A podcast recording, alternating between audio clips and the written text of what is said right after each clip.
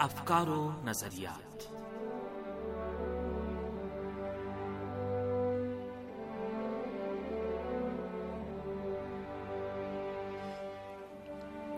سامعین، ہم پروگرام افکار و نظریات کے ساتھ آپ کی خدمت میں حاضر ہیں۔ گلشن نقوی کا سلام قبول کیجیے۔ آج کے پروگرام میں ہم گزشتہ برس سعودی عرب میں رونما ہونے والے واقعات کا جائزہ لے رہے ہیں۔ امید ہے ہمارا یہ پروگرام بھی آپ کی توجہ کا باعث بنے گا۔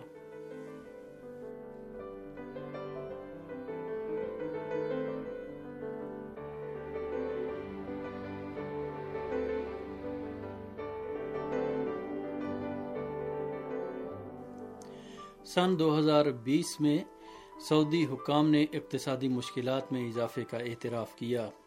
سعودی عرب کے ولی عہد محمد ابن سلمان اور وزیر خزانہ محمد الجدعان ان شخصیات میں شامل ہیں جنہوں نے اس ملک کی اقتصادی مشکلات میں اضافے کا اعتراف کیا۔ سعودی عرب کے وزیر خزانہ محمد الجدعان نے کہا کہ تیل کی قیمتوں میں شدید کمی کے باعث ہمیں مجبوراً اپنے ملک کا بجٹ پچاس ارب سعودی ریال یعنی تیرہ اشاریہ دو ارب ڈالر کم کرنا پڑا۔ اقتصادی مشکلات میں اضافے کی وجہ سے سعودی عرب کی حکومت نے یکم جولائی سن دو ہزار بیس سے ویلیو ایڈڈ اشیاء پر پندرہ فیصد ٹیکس بڑھا دیا۔ محمد بن سلمان نے بھی دو ہزار بیس کے آخری ایام میں کہا کہ سعودی عرب کا اندازہ تھا کہ سن دو ہزار بیس میں حکومت کی آمدنی آٹھ سو تینتیس ارب ریال ہوگی، جن میں سے پانچ سو تیرہ ارب تیل کی فروخت سے حاصل ہوں گے۔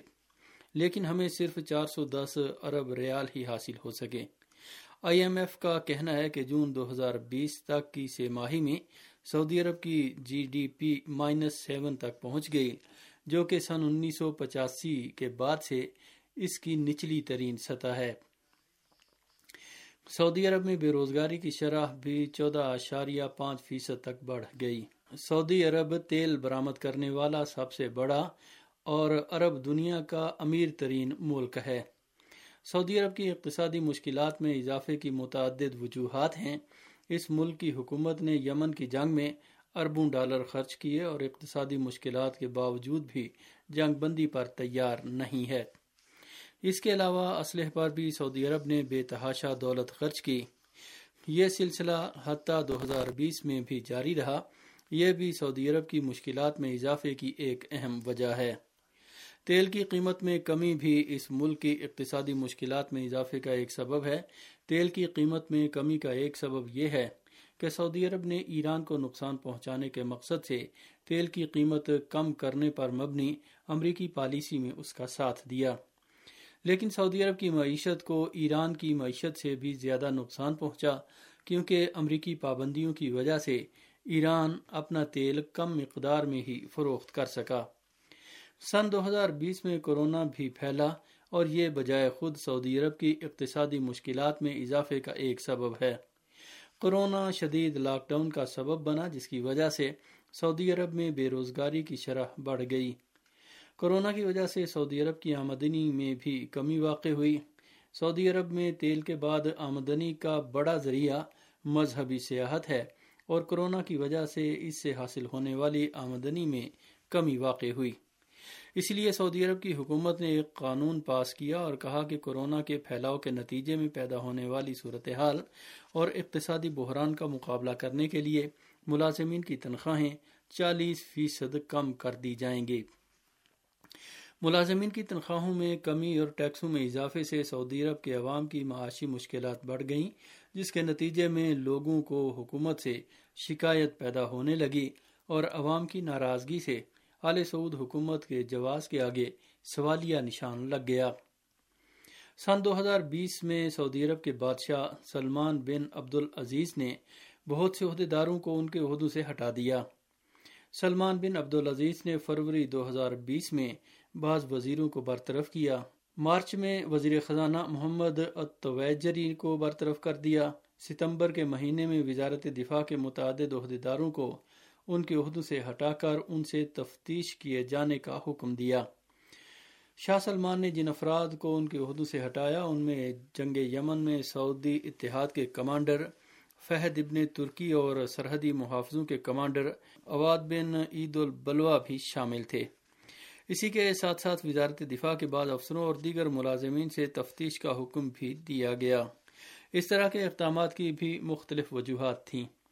شاہ سلمان اور ان کا بیٹا دونوں اپنے وفادار افراد کو اہم عہدوں پر فائز کرنا چاہتے ہیں تاکہ محمد بن سلمان آسانی کے ساتھ اقتدار کی کرسی اپنے ہاتھ میں لے سکیں۔ اس کے علاوہ محمد بن سلمان ملک کی اقتصادی مشکلات، خصوصاً جنگ یمن میں، شکست کی ذمہ داری برطرف کیے جانے والے افراد پر ڈالنا چاہتے تھے۔ اور یہ بھی ہے کہ بادشاہ اور ولی عہد شہزادوں اور اعلی عہدیداروں پر الزام لگا کر بدعنوانی کے مقابلے کے نام پر ملک کی رایامہ کے سامنے اپنی اچھی تصویر پیش کرنا چاہتے ہیں۔ سعودی عرب میں سن دو ہزار بیس میں رونما ہونے والے بعض اہم واقعات کا تعلق انسانی حقوق سے تھا۔ اس سال سعودی شہزادوں کی گرفتاری کا سلسلہ جاری رہا۔ بادشاہ کے بھائی احمد بن عبدالعزیز اور سابق ولی عہد محمد بن نائف وہ مشہور شہزادے ہیں جنہیں گرفتار کیا گیا۔ اس کے علاوہ محمد بن سلمان نے ہر طرح کی تنقید کا راستہ بند کرنے کے لیے مشہور اور اہم ناقدین کو راستے سے ہٹانے کا سلسلہ شروع کر دیا۔ جمال خاشق جی واشنگٹن پوسٹ کے نامہ نگار اور محمد بن سلمان کے ناقد تھے۔ انہیں نومبر دو ہزار اٹھارہ میں محمد بن سلمان کے حکم پر ترکی کے شہر استنبول میں قتل کر کے ان کی لاش کے ٹکڑے ٹکڑے کر دیے گئے۔ سعودی عرب کی خفیہ ایجنسی کے سابق سربراہ سعد الجابری دوسرے شخص تھے جن پر محمد بن سلمان کے حکم پر قاتلانہ حملہ کیا گیا، لیکن یہ حملہ ناکام ہو گیا۔ سعد الجابری بال بال بچ گئے۔ سعد الجابری پر قاتلانہ حملہ کروانے کی ایک وجہ ان کا عہدہ اور ان کے سینے میں موجود راز تھے۔ سعد الجابری بہت عرصے تک سابق ولی عہد محمد بن نائف کے مشیر رہ چکے تھے۔ محمد بن سلمان نے شروع میں سعد الجابری سے محمد بن نائف کے راز حاصل کرنے کی کوشش کی تاکہ انہیں دستاویزات اور ثبوتوں کے ساتھ اپنے راستے سے ہٹا سکے۔ لیکن الجابری کینیڈا فرار ہو گئے، جس کی وجہ سے وہ محمد بن سلمان کی دسترس سے باہر نکل گئے۔ سعودی عرب کے ولی عہد اور اس کے قریبی افراد نے سعد الجابری کا تعلق اخوان المسلمین تنظیم کے ساتھ جوڑنے کی کوشش کی، جو کہ سعودی عرب کے نزدیک ایک دہشت گرد تنظیم ہے۔ اس الزام کے ساتھ انہوں نے سعد الجابری کو انٹرپول کے ذریعے سعودی عرب واپس لانے کی کوشش کی۔ کینیڈا میں رہنے والے سعد الجابری نے ایک امریکی عدالت میں کیس کر دیا اور کہا کہ سعودی عرب کے ولی عہد محمد بن سلمان نے سن دو ہزار اٹھارہ میں ان کے قتل کے مقصد سے ایک ٹیم بھیجی تھی۔ لیکن کینیڈین حکام نے اس منصوبے کو ناکام بنا دیا۔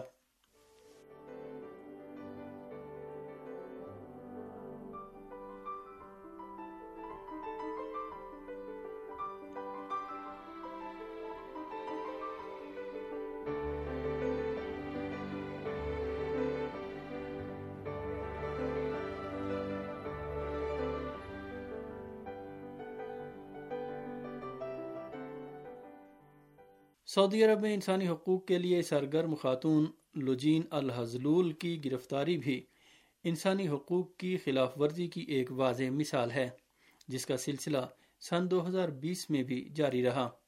سعودی عرب کی اکتیس سالہ لجین الحزلول مئی سن دو ہزار اٹھارہ سے جیل میں ہیں۔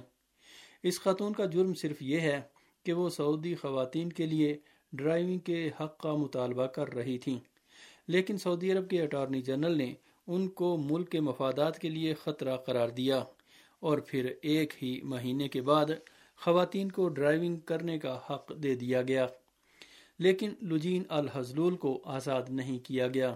سعودی عرب کی یہ خاتون ایسی حالت میں جیل میں قید ہے کہ جب اسے کسی بھی عدالت میں پیش نہیں کیا گیا ہے اور اس پر مقدمہ چلائے بغیر ہی جیل میں رکھا گیا ہے۔